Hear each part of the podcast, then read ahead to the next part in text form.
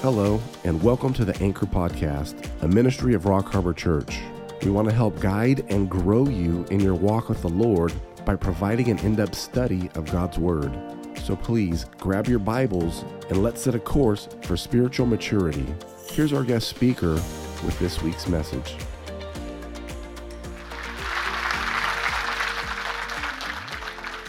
Thank you, thank you for that, and welcome to the third service. It's great to be back here. Last time I was here, uh, Brandon had asked me to teach on my book called The Nuclear Showdown in Iran, revealing the ancient prophecy of Elam, prophecy dealing with Iran in Jeremiah chapter 49. He would ask me this time to speak about the Millennium Prophecies and the New Jerusalem, which is a book I've written on, uh, fifth book of a series. I'll show you that in just a moment. So there's actually when Jesus comes at the second coming, there's four distinct time periods we're going to look at today. You've got a 75 day interval you see up on the screen. Jesus is going to mop up the mess from a planet that's essentially been destroyed from the tribulation judgments. 75 days to do that. Many things will be going on during that interval. In the millennium, he's going to co-reign, he's going to reign and rule over the earth for a thousand years. Aftermath age, he's going to have a white throne judgment when the, all the unbelievers from all time will be judged and sent to their fate. And then after that, you have the eternal order when God the Father and Jesus Christ the Son will dwell together with all the believers in the eternal state. So we're going to look at those. This is the fifth book in an end time series I call the Here to Eternity series. It escorts the reader from now on through to the tribulation period, on into the millennium, and, and to the eternal order. the now prophecies is the prophecies that could happen at the present time some of the things you saw in the prophecy update video uh, have prophetic implications, especially things dealing with Iran and the Palestinians. the next book, prophecies, have some preconditions to them, but they're stage setting right now. And then the last prophecies cover the first half of the tribulation, the seven year tribulation, the first three and a half years. The final prophecies cover the second three and a half years of the seven year tribulation. And then the topic today, the millennium prophecies, and the New Jerusalem. Now, the last prophecies and the final prophecies dealing with the tribulation, God ex- executes his wrath on a Christ rejecting humanity through a series of 21 judgments, seals, trumpets, and bowls, and essentially devastates the planet. In fact, I read about this in the Millennium Prophecies. Excuse me. The seven seal, seven trumpet, and seven bowl judgments in the book of Revelation devastate the planet. Rivers, streams, and oceans are turned into blood in Revelation 8 and 16. Scorching heat and global wildfires destroy much of the world's vegetation. Topping it off, a great earthquake shakes the earth, and 100 pound hailstones pummel the planet in Revelation chapter 16. These two events cause every island to disappear and mountains to no longer be found. Yes, the world will be destroyed. This earth, as we know right now, has an expiration date and seven years of tribulation will essentially devastate it. According to Isaiah and Peter, here's what we find out. Isaiah says, Lift up your eyes to the heavens and look on the earth beneath, for the, the heavens will vanish away like smoke, the earth will grow old like a garment. That's the imagery he gives us. Peter puts it this way But the day of the Lord will come as a thief in the night, in which the heavens will pass away with a great noise and the elements will melt with fervent heat. Both the earth and the works that are in it will be burned up. So the, the earth is going to be destroyed, and it will need to be restored, and it will be, and we'll show you how that happens and when that happens shortly.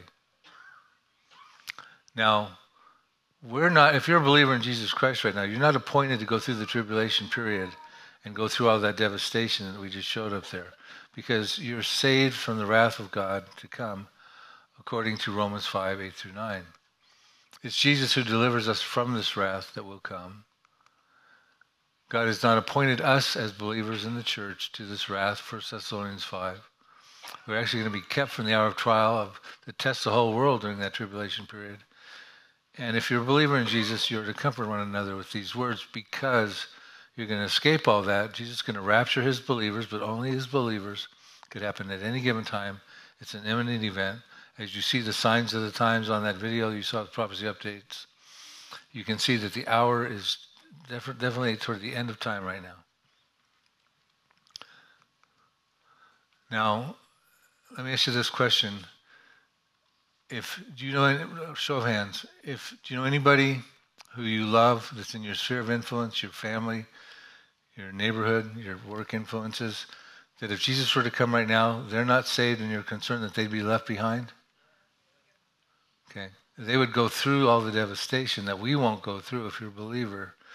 And so for that, we put together all these books and DVDs into a thumb drive called the Spiritual Survival Kit for those left behind. It includes the books and the DVDs that go with them and a Bible because what's going to transpire after this, uh, the rapture, there'll be no more online Bibles, no more Brandon Holthaus sermons on YouTube. That'll all be censored and taken off. So people are going to need to have information available to them. So we have this flash drive. I have one here. We got one left. We sold them out at the table, and uh, it has all that information on it. You can put it in your pocket. You can download it on your laptop. You can download it on a cell phone with a cord. So it becomes a tool that you can leave to uh, someone you love that you raised your hand for, so that they could learn how to get saved in the tribulation. Because many people will get saved, fortunately, in the tribulation, but at a great cost of martyrdom. And they can also learn how to survive the events that are going to forthcome. So I won't be talking about the tribulation. I'm going to be shifting our attention beyond that point into the millennium when Jesus returns after his second coming. And to start that, I'm going to play a trailer to the book and DVD, which will help sort of set the, the groundwork for what I'm going to talk about. Jesus Christ is returning to establish his 1,000 year kingdom. He will restore the earth to Garden of Eden like conditions. The Christian church will reign alongside its Messiah the Millennium Prophecies and the New Jerusalem book and DVD by author Bill Salus reveals the prophecies that will find fulfillment in this incredible messianic age. Satan, the Antichrist, and false prophet will be cast into the lake of fire. Israel will expand territorially as the Jews multiply like sand on the seashore. Father Abraham, King David, and all the Old Testament saints, along with the tribulation saints, will be resurrected Messiah the monarch will rule the nations with a rod of iron. There will be one pure language and peace worldwide. Instantaneous answers to prayers, no more blindness or deafness, and the crippled will walk. Even little children will play with the serpents and wild animals. This is only part of the great news. Then comes the eternal order when there will be a brand new heaven and earth with no more pain, sorrow, or death. God the Father and Jesus Christ will be present together, dwelling amongst their believers during this period, and they will dwell in a city of gold called the New Jerusalem. In these troubling times, people need a ray of hope, and that's exactly what the Millennium Prophecies and the New Jerusalem book and DVD offers. Pick up your copy today. So Jesus Christ returns and he's got to mop up the mess of what has just happened during the tribulation period. And he's going to take 75 days to accomplish many things. We're going to look at what those things are. But here's the proof text that even tells us about the 75 day interval. We find out in Daniel chapter 12, verses 11 and 12. It says, And from the time that the daily sacrifice is taken away and the abomination of desolation is set up, there shall be 1,290 days. So we'll stop there, look at the image, and do the math. The tribulation period is very compartmentalized. It's seven years. The first half is three and a half years, or 1,260 days, as is the second half, three, and a half years, 1,260 days. Jesus Christ returns after the second half of the 1,260 days, but Daniel's saying there's 1,290 days to watch. Now, the abomination of desolation he's spoken about is going to be put in the third Jewish temple, which is not built yet, but it will be built. And it, he installs that, the Antichrist puts his abomination of desolation right at the midpoint of the tribulation. Then you have 1,260 days until the second coming of Jesus Christ. But here's Daniel saying, well, whoa, there's an extra 30 days that surpasses that 1,260 days. And the abomination of desolation is still going to be standing in the Jewish temple, meaning Jesus Christ will be here for 30 days and that will still be standing in the Jewish temple with their Jewish temple. He goes on to say, Blessed is he who waits and comes to the 1,335 days. So he adds another 45 days. So you have 1,335 days minus the 1,260. you have a 75 day interval period of time to which many things will be happening. Now, the abomination of desolation that's going to be standing for the extra 30 days, some people believe that's actually the image of the beast. It'll be still be set up in the temple and standing there, the image that people will be worshiping that take the mark of the beast. If you're familiar with Revelation 13.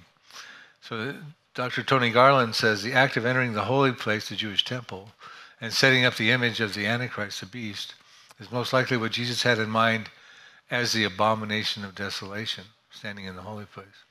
Dr. Thomas Ice says the same thing. The abomination of desolation includes the setting up of a statue or image of himself, the beast, the Antichrist, that he may be worshipped in place of God. So imagine that Jesus is on the scene, the world's been dis- destroyed. People with the mark of the beast are still running around on the planet. They have to be judged. We'll get into that. And the abomination of desolation, probably the image of the beast, is still erected and standing in the third Jewish temple. So that kind of gives you a picture of the scene of Jesus returning, and here's what he's inheriting.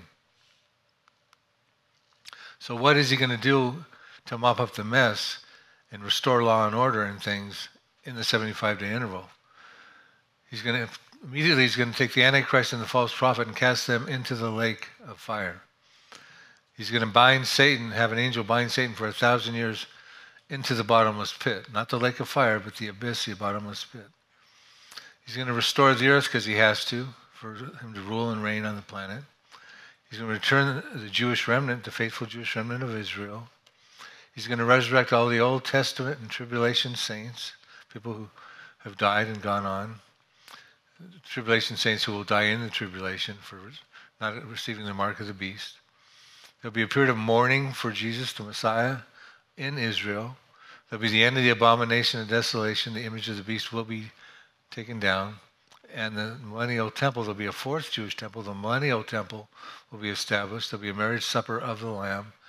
And then there'll be a sheep and goat Gentile judgment, which we'll talk about all those things as we go. Let's start with the first thing Jesus is going to do after the Antichrist tries to put together his armies to do battle against Jesus Christ in what's commonly called the Battle of Armageddon. It says, I saw the beast and the kings of the earth and their armies gathered together to make war against him, Jesus Christ, who sat on the horse and against his army.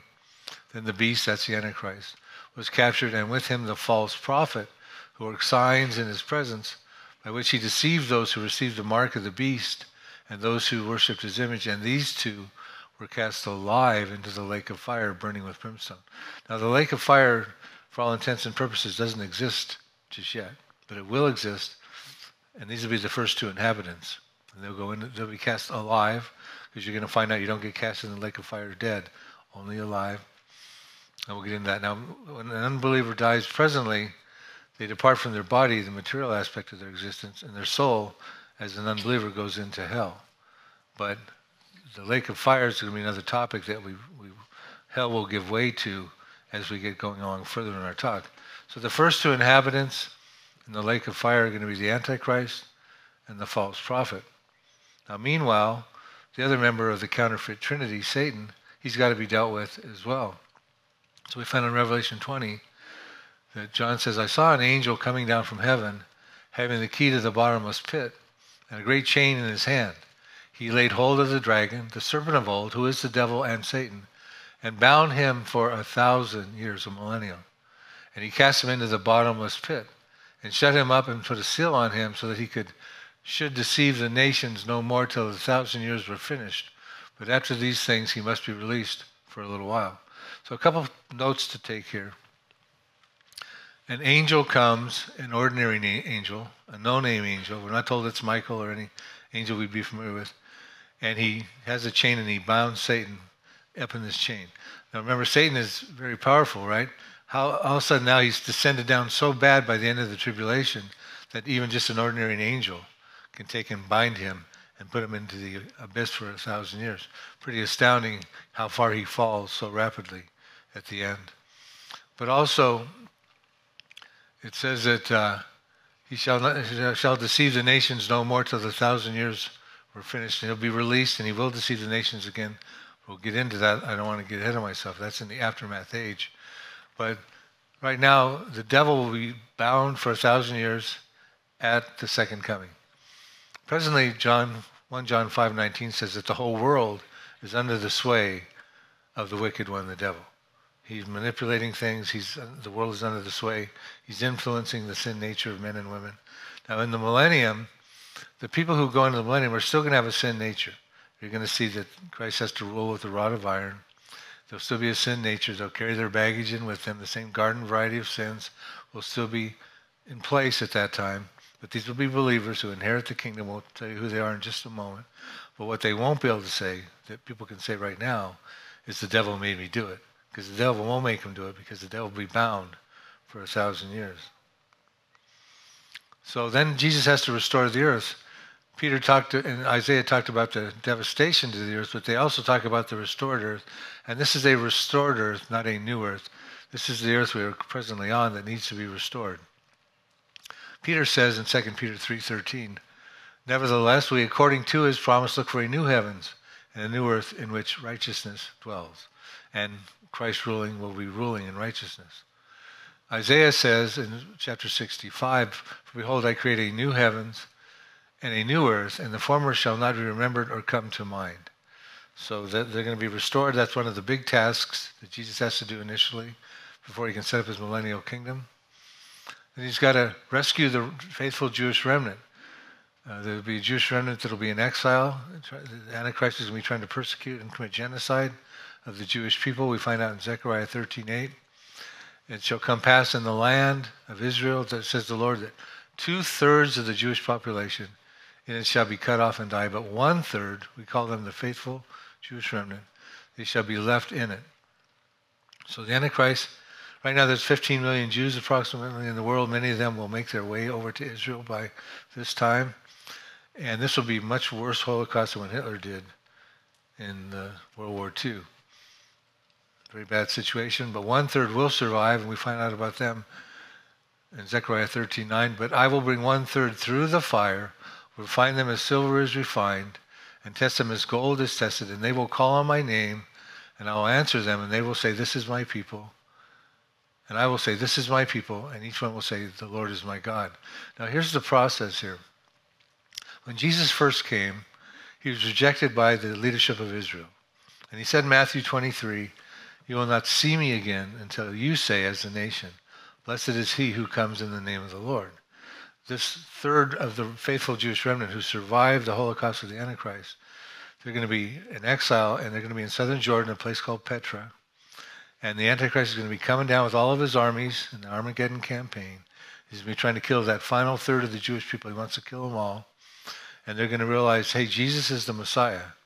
They're going to say, Blessed is he who comes in the name of the Lord, and he will come for them, and he will rescue that one third. Now, as you probably realize, the Jewish people today, as a nation, generally don't believe in Jesus as the Messiah. They're still waiting for the Messiah to come. That's one of the reasons they want to build their third Jewish temple. But this remnant, in their affliction, will realize Jesus is the Messiah, and they need him desperately to rescue them from the onslaught of the Antichrist. So they become all Israel and fulfill this prophecy in Romans 11, 26 through 27. Just one third. And so all Israel will be saved because that's all that's left of Israel. There's the nation at this point in exile. And as is written, the deliverer, Jesus, will come out of Zion and he will turn away ungodliness from Jacob. That's Israel. For this is my covenant with them when I take away their sins. So the Jews will not be eliminated. Jesus will rescue the remnant. And he has to because God made an unconditional covenant with their patriarchal father, Abraham, 4,000 years ago. He said in Genesis chapter 12 to Abraham, I'm going to make you a great nation. I will bless you and I'll make your name great, and you shall be a blessing, and you will I'll multiply your descendants as the stars of heaven and as many as the sand which is on the seashore. So he promised Abraham, which goes on through his son Isaac and his grandson Jacob, on through the 12 tribes of Israel, unto the Jewish people, that they would be a chosen people, they would become a great nation with multitude of population. And that has not happened yet. That still has to find fulfillment. And it will require the Messianic kingdom, of the millennium, to find its fulfillment. That's when it will happen. A nation of that magnitude has to have a lot of land, a lot more than Israel presently, which is about the size of New Jersey. You couldn't put as many people as the stars in the sky and sand on the seashore into little tiny Israel. But when they get the promised land all given to them at the, at the time of the second coming, you see a map of it. It's, Abraham was promised all this land in Genesis 15, 18. From the river of Egypt, probably the Nile, to the great river, the river Euphrates, which courses today through modern day Iraq and Syria. So it's almost 36 times the size of modern day Israel. And they will fulfill this prophecy. The Jewish remnant will multiply, and they will have, through the thousand year period, they will have descendants, lots of descendants, and they will fill up all that land and become a great nation in fulfillment of God's promise to Abraham and his descendants. As Jesus is rescuing the remnant and bringing them back to Israel, it's going to be restored. Along the way, they're going to run into Abraham, Jacob, Isaac, Isaac and Jacob, David, Paul, uh, not Paul, uh, Paul's New Testament, Jeremiah, Isaiah. It says they're going to run into the Old Testament saints because they're going to be resurrected in the 75 day interval. What a joyful time. They're going to come back, they're going to find out who their ancestors were. They're going to find out what their tribal territories are, where they're going to go into the millennium, where they're going to live, where they're going to repopulate. It's going to be joyful. Here's a proof text on this Isaiah 26, 19. Your dead shall live. Together with my dead body they shall arise. Awake and sing, you who dwell in the dust. For your dew is like the dew of herbs, and the earth shall cast out the dead. So there's going to be a resurrection of the Old Testament saints. Another proof text in Daniel 12. And many of those who sleep in the dust of the earth shall awake, some to everlasting life, and some to shame and everlasting contempt. And we'll talk about them at the white throne judgment. Those are the unbelievers. So the Old Testament saints are going to be resurrected. They're going to join with the Jewish remnant. And so will the tribulation saints. Some of the tribulation saints who get killed during the tribulation will be Jewish. Some of them will be Gentile. But they become believers. They don't take the mark of the beast. They are martyred for their faith. These are the people that we are concerned about that might get left behind. Hopefully they will receive Jesus if they do get left behind, but they will do so at a great cost of potential martyrdom. Here's a proof text on their resurrection. Revelation chapter 20 says, And I saw thrones, and they that sat on them, and judgment was committed to them. And then I saw the souls of those, that's who we're talking about, the tribulation saints, who had been beheaded for their witness to Jesus and for the word of God, who had not worshipped the beast or his image, and had not received his mark on their foreheads or on their hands and they lived and reigned with Christ for a thousand years. But the rest of the dead did not live again until the thousand years were finished. This is the first resurrection. So they conclude the first resurrection. Part of the first resurrection is the church gets raptured, resurrected into eternal bodies. And then you got the two witnesses get resurrected. Uh, the Old Testament saints get resurrected. And then these guys get resurrected. And that concludes the first resurrection. There's a second resurrection, which we'll talk about, but that's not for the saved people. That's the white throne judgment. That happens a thousand years later. It says until a thousand years. Now, these guys are going to live and reign with Jesus Christ during the millennium for a thousand years. But their role is going to be different than ours if you're a believer in the church age right now. We have an entirely different role than these guys are going to have. These guys were told in Revelation chapter 7 will be serving God in the temple, Jesus in the temple, day and night. So they're going to be stewarding the temple, uh, serving Jesus Christ in the, in the millennial temple, which we'll be talking about. So that's their function. They refused the mark of the beast, and they therefore were martyred, but they will be restored and resurrected. Now, when the Jewish remnant and the Old Testament saints and the Jewish people within the tribulation saints, when they're all together, they're going to mourn Jesus Christ. We're told there'll be a period of mourning it's going to take place also in the 75 day interval, in my estimation. Zechariah 12 says it this way And I, Jesus, will pour on the house of David and all the inhabitants of Jerusalem the spirit of grace and supplication, and they will look upon me, whom they had pierced. Yes, they will mourn for him as one mourns for his only son, and grieve for him as one grieves for a firstborn. So, amidst the joy of coming together, being brought back to their homeland, getting their homeland increased, running into their ancestors, people that may have lost during the tribulation that are resurrected again, family members, and they're all going to come together and collectively mourn Jesus Christ as the firstborn, whom they had pierced. So that's going to be something also interplaying during the 75 day interval as they're being regathered into their homeland. So we've looked at how busy Jesus has been. He's cast the Antichrist into the lake of fire, bound, had an angel bound Satan, restored the earth, returns the Jewish remnant, resurrects the Old Testament saints, resurrects the tribulation saints. They're mourning him. Now let's look at that. And remember, we talked about that abomination of desolation, the image of the beast. Amidst all these things going on, that's still standing in the third Jewish temple. He's got to get rid of that because he's got to set up the millennial temple. So let's look at that, where that's going to be and how that's going to happen. So he's going to end the abomination of desolation. He's going to take down the image of the beast. And at that time, Jerusalem shall be called the throne of the Lord, and all the nations shall be gathered to it, to the name of the Lord, to Jerusalem. No more shall they follow the dictates of their evil hearts. So Jesus is going to reign and rule from Jerusalem. That's where his throne will be. When will that be? When the Son of Man comes in his glory, with all the holy angels with him, then he will sit on the throne of his glory. So let's talk about the millennial temple because that's where the throne is actually going to be situated in Jerusalem, the throne therein. And we're told in Ezekiel 43 the Spirit lifted me up and brought me into the inner court, and behold, the glory of the Lord filled the temple. Let's stop there for a minute. The glory of God the Father is going to fill the temple. It's called the Shekinah glory. And but God the Father Himself will not be dwelling on the earth at this time because there's still going to be sin. And God can't dwell in the midst of sin, God the Father. Jesus Christ will be dwelling amidst the, on the earth at that time. He'll be ruling. But only God's Shekinah glory, as I interpret this, which will be in the temple, will be during the millennial kingdom, not God personally. He will show up in the eternal order, God the Father. It says, Then I heard him speaking to me from the temple while a man stood beside me, and he said to me, Son of man, this is the place of my throne. That's where Jesus will be in the temple in Jerusalem. And the place of the soles of my feet, Jesus' feet, where I will dwell in the midst of the children of Israel forever. So that's where Jesus' throne will be, and there will be a millennial temple. That'll be the fourth temple, the fourth Jewish temple. There's been three. There's been two already. One is forthcoming, and then the fourth one will be forthcoming after the third one. The first temple was the Solomonic temple. That was destroyed back in 587 BC. second temple, the Herodian temple, was destroyed by the Romans in 70 AD. The third temple is going to be the tribulation temple. The Jews are already making plans to build this. They're going to re-implement sacrifices and offerings. That seems to get destroyed by Jesus Christ himself shortly after his second coming, apparently happening around the 30th day of the 75 day interval when he takes down the abomination of desolation.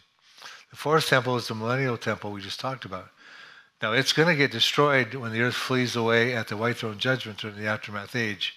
We'll get there. The, the restored earth is going to give way to a new earth and a new heaven, but it's going to be restored for the millennial kingdom.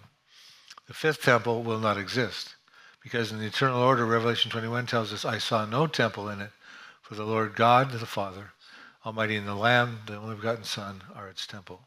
So there will actually be no fifth temple. Now, as we conclude the 75 day interval, we're going to talk about the judgment that's going to happen between the sheep and the goat Gentiles.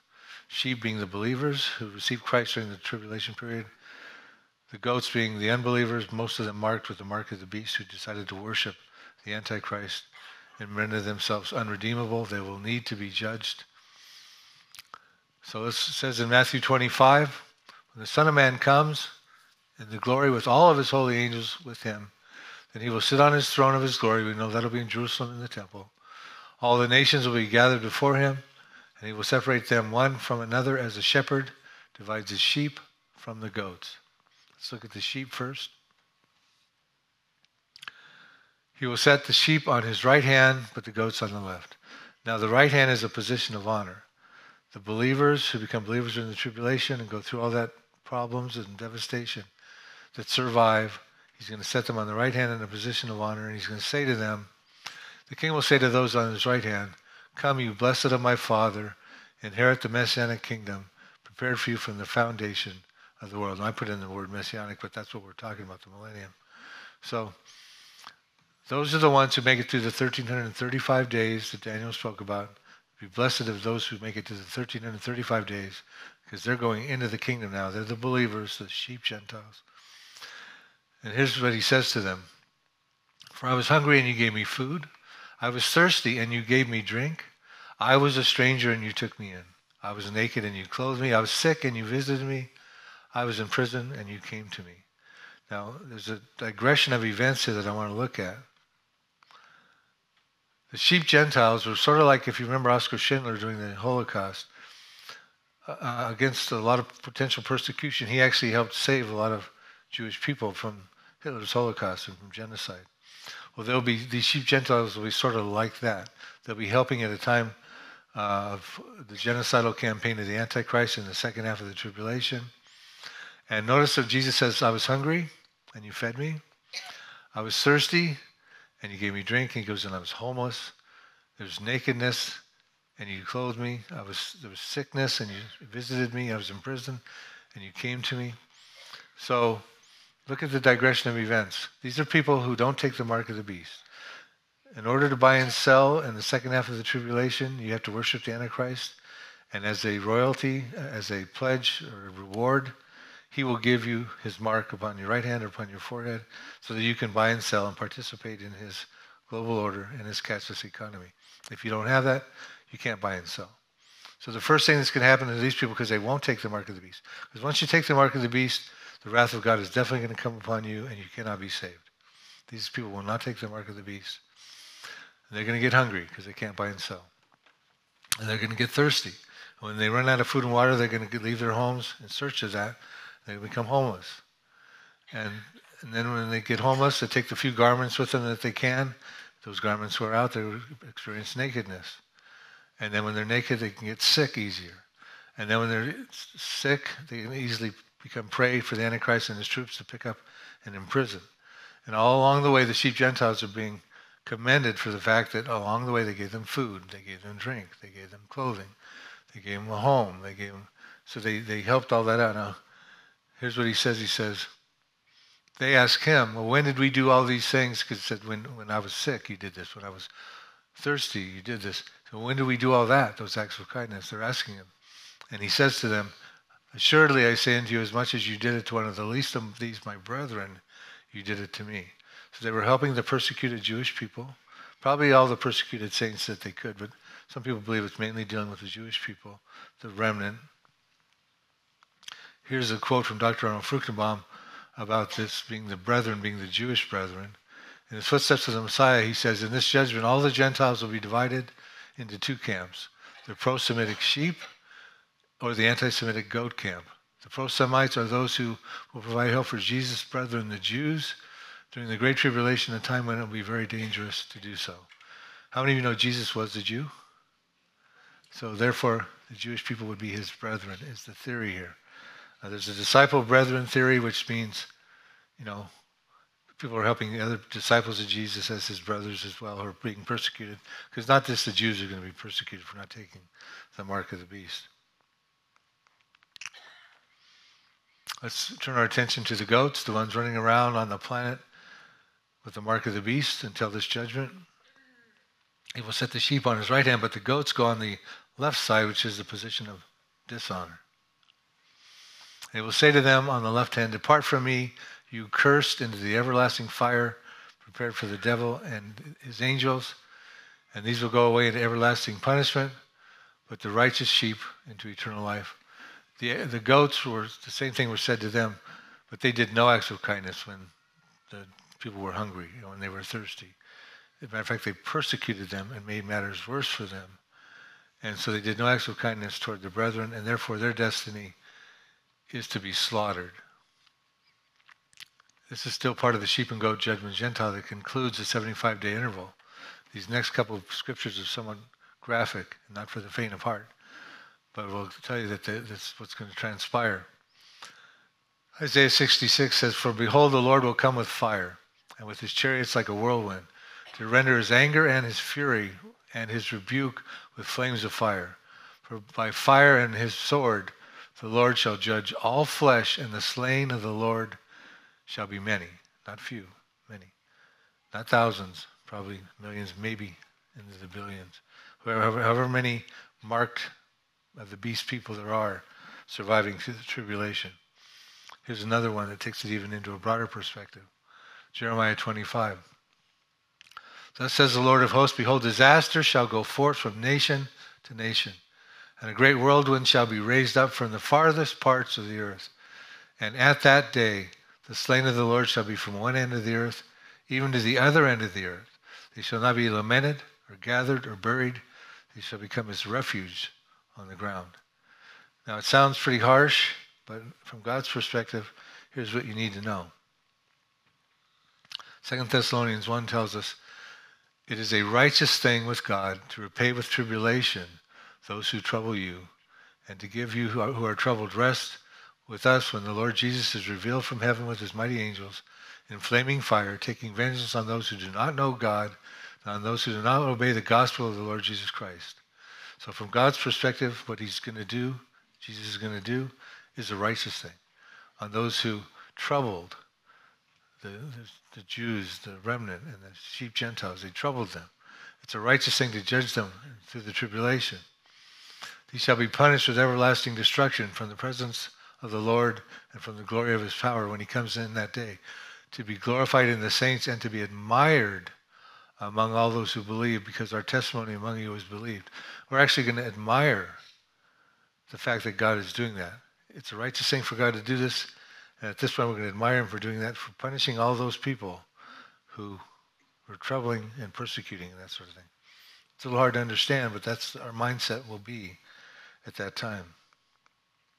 Okay, so we just raced through the 75 day, day interval. Jesus is going to be really busy, right? Imagine doing all those things. So now let's go from all that to some really good news for you the millennium. Good news if you're a believer in Jesus Christ.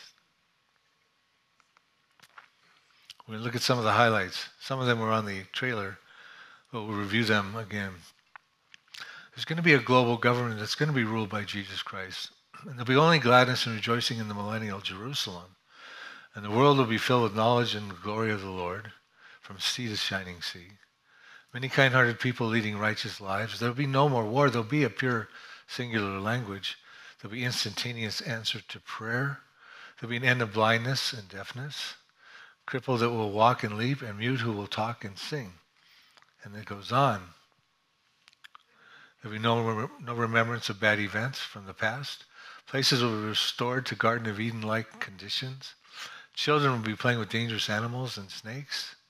Life will be in the Dead Sea, gushing waters in wildernesses, and streams flowing in deserts, abundant vegetation, grain and grapes that grow faster than they can even be harvested, many vineyards dripping with sweet wine, and robust construction and farming. It's going to be an incredible time, an entirely different world. I want to take a moment to unpack this restored creation in the millennium. We're told in Isaiah 11, the wolf also shall dwell with the lamb. The leopard shall lie down with the young goat, the calf and the young lion and the fatling together, and a little child shall lead them. The cow and the bear shall graze. Their young ones shall lie down together, and the lion shall eat straw like the ox. The nursing child shall play by the cobra's hole and the weaned child shall put his hand in the viper's den. Now, I have some, some images up there with some stuffed animals with kids, because you really can't find images on Google with stuffed animals putting their, kids putting their hand in the viper's den. But we're not going to have stuffed animals when this prophecy finds fulfillment. These will be real snakes and real animals that are restored, and the wolf will dwell with the lamb, etc. So I, what I find very interesting is the child is being upreared. The nursing child will start there. He's going to the mother's going to nurse the child, and then she's going to take the child and put it by the cobra's hole. Part of the training of the child. Then, after the child has now been weaned, take it a step further and put the child's hand in the viper's den. Now, you wouldn't imagine it's not advisable right now. but everything's different then. Okay, now the child has been nursed and weaned, and now it's a little child. And that child shall lead all the animals and the snakes and everything, wherever they're going to lead them. That's part of the child, the child's awareness at that point in time in this recreated world. Okay, let's talk about the global government.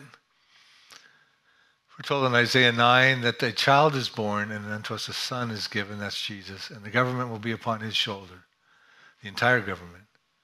And his name will be called Wonderful, Counselor, Mighty God, Everlasting Father, Prince of Peace. Of the increase of his government and peace there will be no end. So it will be a theocracy. There won't be any schisms between Republicans and Democrats. He will rule the whole world. I'm not trying to get political. I'm just stating a fact here. So enjoy your whatever political party you are now because it won't be happening in the case down the road there. But he's going to rule there, and the government will be upon his shoulders, but he's got to rule with a rod of iron because there's still going to be a sin nature. There will be no more war. Let's read this in Micah 2. Out of Zion the law will go forth. That's where Jesus will be. And the word of the Lord from Jerusalem. He shall judge between many peoples and rebuke strong nations afar off. They shall beat their swords into plowshares and their spears into pruning hooks. Nation shall not lift up sword against nation, neither shall they learn war any more. There'll be no military schools. All the weapons of warfare will be turned into agricultural tools and implements. We talked about it'll be uh, such a harvest that in the millennium.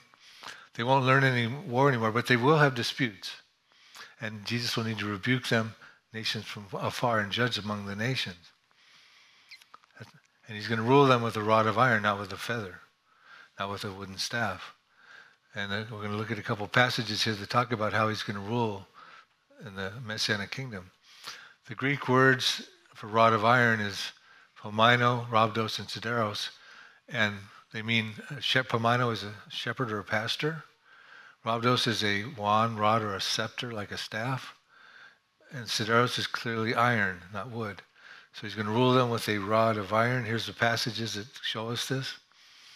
She, representing Israel, bore a male child representing Jesus, who would, was to rule all the nations with a rod of iron, and her child was caught up to God in his throne. That's what happened. Jesus ascended up. He's up there right now.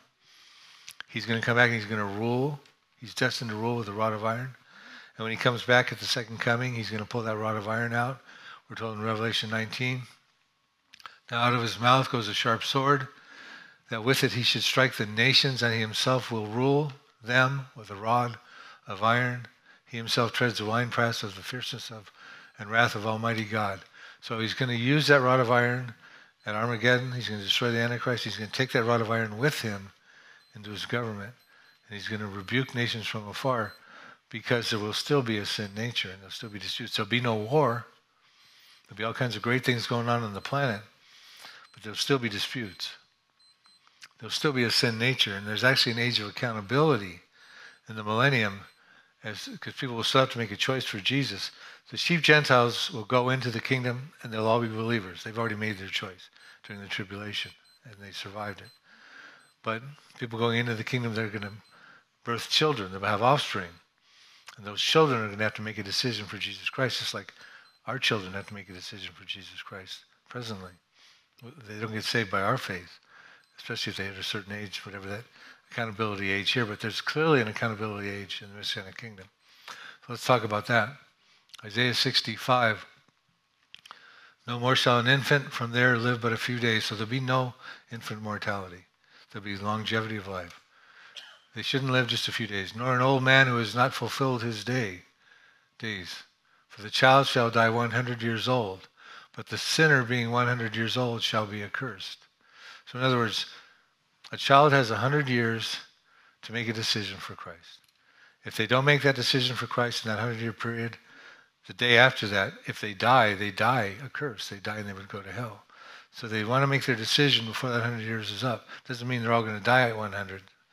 But if they don't make a choice by 100, now they run the risk of passing the age of accountability as a sinner, still unsaved, being sent to hell. Now let's talk about what you're going to be doing if you're a believer in Jesus Christ right now. Your role is different than the tribulation saints. You're going to reign as kings and priests with Jesus Christ. To him who loved us and washed us from our sins in his own blood and made us kings and priests God and Father, to him be glory and dominion forever and ever. Amen.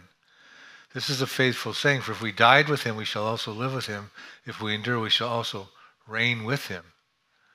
If we deny him, he will also deny us. So he's going to make us kings and priests, and we're going to have functions and co reigning and ruling with him in the capacities of kings and priests. Now, kings would be people who, of course, rule over people. We would perhaps help Jesus rule with his rod of iron, help rebuke the nations from afar. But our role as priests would be would be different. It'd be a different hat we would wear. Priests do intercession. They preach. They spread the gospel. Remember, the whole world is going to be filled with the knowledge of the Lord. Perhaps we will have a role in doing that, helping children make a decision by the, their age of 100. I don't know exactly what our priesthood would be, but we're going to be kings and priests. And that'll be what we're doing during the Messianic kingdom. Did you know you're a king and a priest? You, that's what you're going to be. Thanks to him. All right, so we've looked at the millennium. Let's look into the aftermath age. This is an unspecified period of time. Remember, it said Satan had to be loosed after a thousand years. We also have a white throne judgment we're going to look at. Now, when the thousand years have expired, this is Revelation 20, Satan will be released from his prison and will go out to deceive the nations which are in the four corners of the earth, Gog and Magog, to gather them together to battle, whose number, get this, it's the sand of the sea. There's lots of a multitude. They went up to the breadth of the earth and surrounded the camp of the saints in the beloved city, that's Jerusalem. And fire came down from God out of heaven and devoured them Remember, God's still in heaven, but his Shekinah glory is on the earth. He's going to shoot down fire from heaven and devour them. And the devil who deceived them was cast into the lake of fire and brimstone, where the beast and the false prophet are, and they will be tormented day and night forever and forever. So, couple notes here. Satan's bound in the abyss for a thousand years, and he doesn't change his ways. He still comes out in this little stint of time and tries to deceive the nations, and he's successful. There's enough people who are being tired of being ruled with the rod of iron who've let the sin nature get the better of them, did not make a decision for Christ. The numbers of the sand of the sea from the breadths of the earth, and they're going to come together, probably with no weapons of warfare because they've all been turned into agricultural tools. They may come with pitchforks, I don't know. But they're going to come to the beloved city, and God's going to boom, he's going to take them out with fire. Now, some people think that this Gog and Magog invasion is one and the same with Ezekiel 38, if you're familiar with that prophecy. In my Millennium book and DVD, I give you about six reasons why they're to- totally different. This is a different prophecy. They're just Gog and Magog is a term that's being used there. So Satan then goes to be the third inhabitant of the lake of fire. There you have the entire counterfeit trinity getting what they deserved, burning in the lake of fire. So now let's talk about the white throne judgment. And I saw a great white throne, and him who sat on it, from whose face the earth and the heaven fled away, and there was found no place for them. So the earth and heaven are going to flee away. Because remember, the sin nature's there, it's got to be dealt with. They're going to try to, uh, God's going to stop this Gog and Magog thing with Satan. So there's going to be a new heaven and a new earth, and there'll be no more sin. We're going to talk about that in the eternal order. But he's got to deal with that. So here comes this white throne judgment. Who's seated upon the throne and where is it located? Well, we find out that who's seated on the throne, who's going to do the judgment, is Jesus Christ himself. John 5, verse 22 says, The Heavenly Father judges no one, but has committed all judgment to the Son, Jesus Christ. Another text on that. Acts 10. And he commanded us to preach to the people and to testify that it is he, Jesus Christ, who is ordained by God to judge of the living and to be the judge of the living and of the dead. So it's clear that Jesus will be the one seated on the white throne doing the final act of judgment on all the unsaved believers. So what's going to happen is all the unsaved believers throughout all of time, there'll be billions of them. they they're going to be brought together, resurrected to stand before Jesus Christ at a white throne. Where's this white throne going to be since there's no more heaven and earth? Some people speculate it could be like a, a suspended city I don't know exactly where it is, but I know he's going to be doing the judging. And that's Jesus Christ. So what's going to happen in this second resurrection? The sea gave up its dead who were in it. Death and Hades, that would represent hell, delivered up the dead who were in them. And they were judged, each one according to his works. All these unbelievers are going to be judged according to their works. They'll have no advocate. We have an advocate in Jesus Christ. They have no advocate. All they have is their works, and they're going to be asked, "Well, what did you? How'd you feel about Jesus Christ? Why didn't you accept him? You know, you, you thought your works would save you, but your works did not save you." So, the, the death and Hades are going to give up all the dead, and death and Hades were then cast into the lake of fire. So, death and Hades, hell, at this point is going to be banished. There'll be no more zip code of hell. See, because when someone dies, an unbeliever, their soul goes to hell, but they don't go there alive, just their body's dead. But these guys are going to be resurrected. There'll be no more need for hell because there's no more, everybody's going to be resurrected and they're either going to go into the kingdom or they're going into the lake of fire. And these people here are all going to go in the lake of fire, you'll see in just a minute. So there's no more need for hell. So that is a temporary geography that's going to be gone at this point in time at the aftermath age. And this is the second death. Anyone not found written in the book of life was cast into the lake of fire. All these guys are going to be cast into the lake of fire, all these unbelievers. They will then meet up with their counterfeit trinity. But, but before we go there, why do they need to be resurrected? Because this has got to be fulfilled in Philippians 2. Therefore, God, the Heavenly Father, also has highly exalted Jesus Christ and given him the name which is above every name, that at the name of Jesus every knee should bow, of those in heaven and of those on earth and of those under the earth in hell, and that every tongue should confess that Jesus Christ is Lord to the glory of God the Father. Everyone is going to take a knee and make a confession that Jesus Christ really is the Lord. Now, if you're a believer, you've done that. You've confessed and received Jesus Christ as your Lord. You believe in your heart. You confess with your lips Jesus is Lord, and you believed in your heart God raised him from the dead. It says in Romans 10, and you shall be saved. You've made your confession. And your, your judgment is not at the white throne.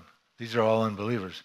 Your judgment is in, we're told in 2 Corinthians 5.10, the judgment seat of Christ, the Bema seat judgment. It's more of a reward ceremony for us. That, that'll happen way before this happens, shortly after the rapture. And it takes place in heaven. These guys are not part of that. They've been in hell all this time. They're going to be resurrected. And they're going to realize, looking at the judge on the white throne, yeah, you're the Lord. But this is not an altar call. This is why we're concerned about those who get left behind who need this and other information, that they, they don't get left behind and go through this. You do not want your loved one here.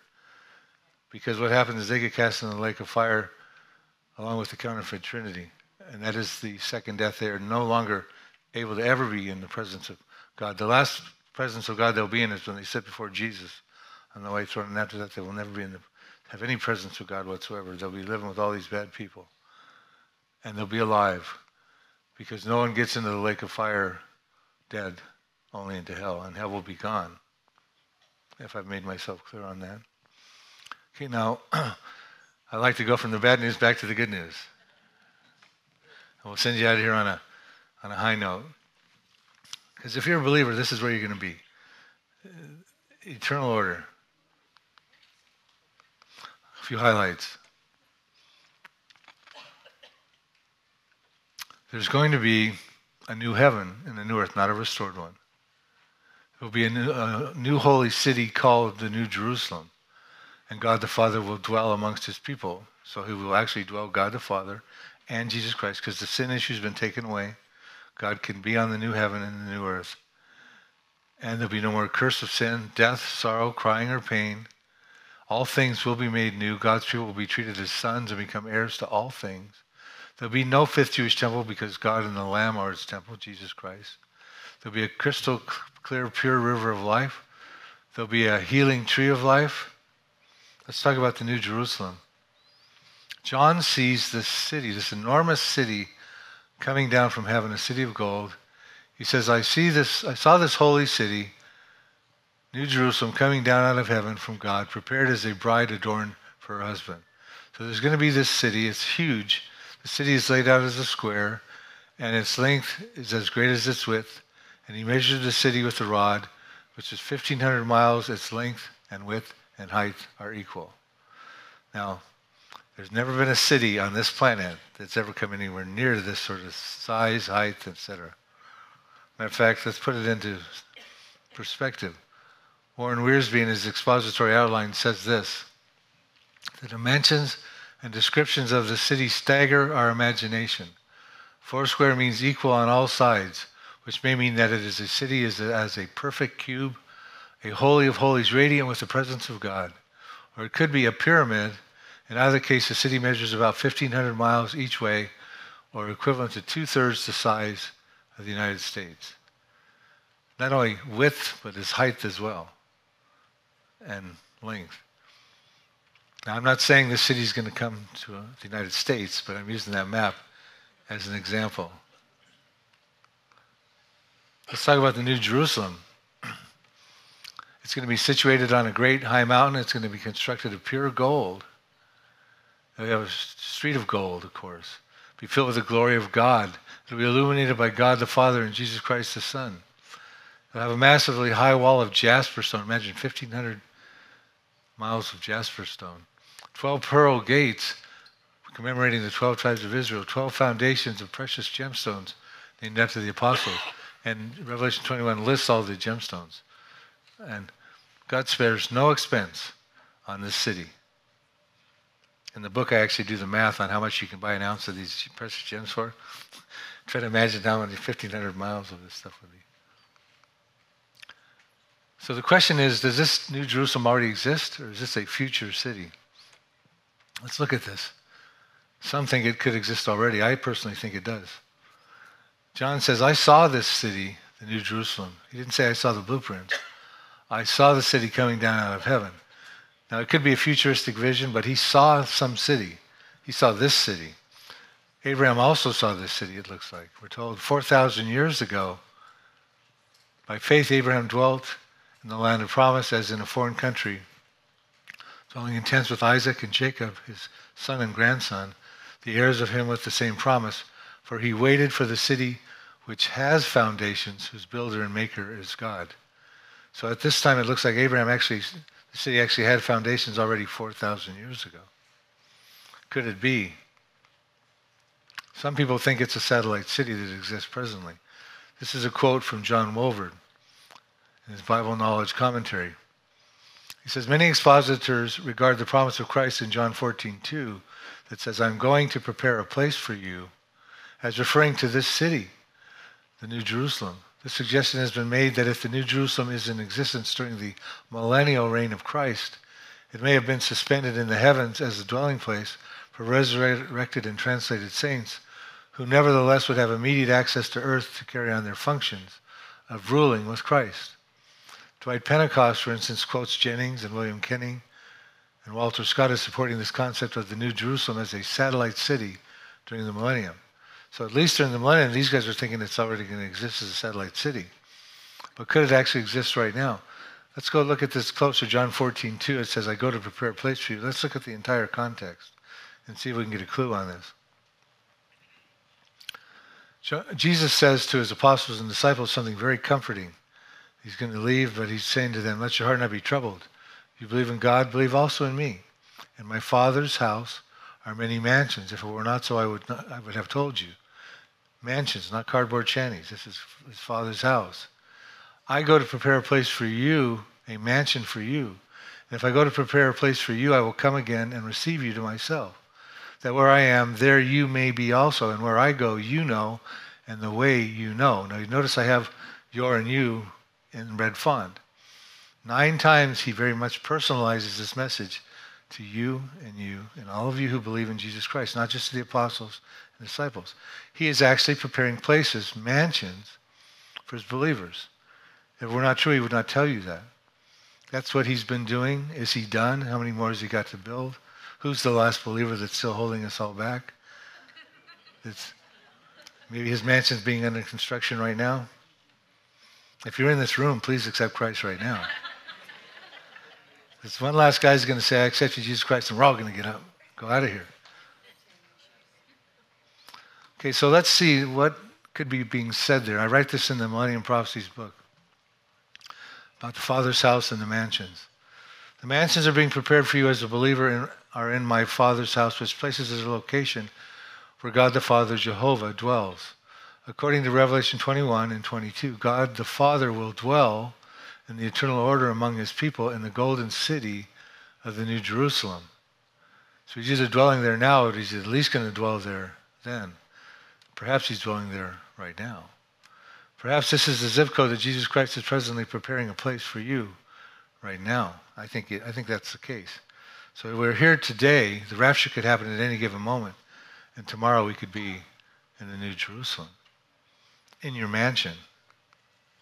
So we'll take a quick review. We've looked at the four specific time frames 75 day interval where Jesus mops up the mess of the destroyed planet, the millennium where we co reign and he rules and reigns for a thousand years and we co reign with him, the aftermath age where all sin is dealt with at the white throne judgment, hell is, is eradicated, lake of fire receives all of its final inhabitants, and then the eternal order where the new Jerusalem will descend and we will be there. Let's pray. Lord, we pray and thank you so much for this time together. We thank you that you've come into our lives and shown yourself to us and given us the opportunity to receive you as our, as our Savior. That we have this glorious future ahead of us, that you'd actually make us kings and priests, that we could co reign with you. What an honor. We cast our crowns before you. We're not deserved. You paid the full price on the cross for our salvation. We're so thankful. If there's anyone in this room who's not received you, Lord, I do pray for them. I pray that they would realize in Romans 10 it says if they would just confess with their lips that Jesus is Lord and believe in their hearts that God raised him from the dead, that they shall be saved and not put to shame. They should receive the gift of their salvation as we have done who believe in you here in this room. We thank you so much for your offer of salvation to us and all that you do to give us an abundant life as we live right now in these end times. We pray for all, everyone in this room that as we go forward that we can be blessed by what we've heard today that our future is bright in Christ. And in Jesus' name we pray. Amen. Thank you. Thanks for joining us for another lesson. We hope that this message is a blessing for you and helps you grow towards a more mature understanding of God's Word. For more information about our ministry, we invite you to check out our website at rockharborchurch.net. Until next time, remember, keep looking up, for our redemption draws near.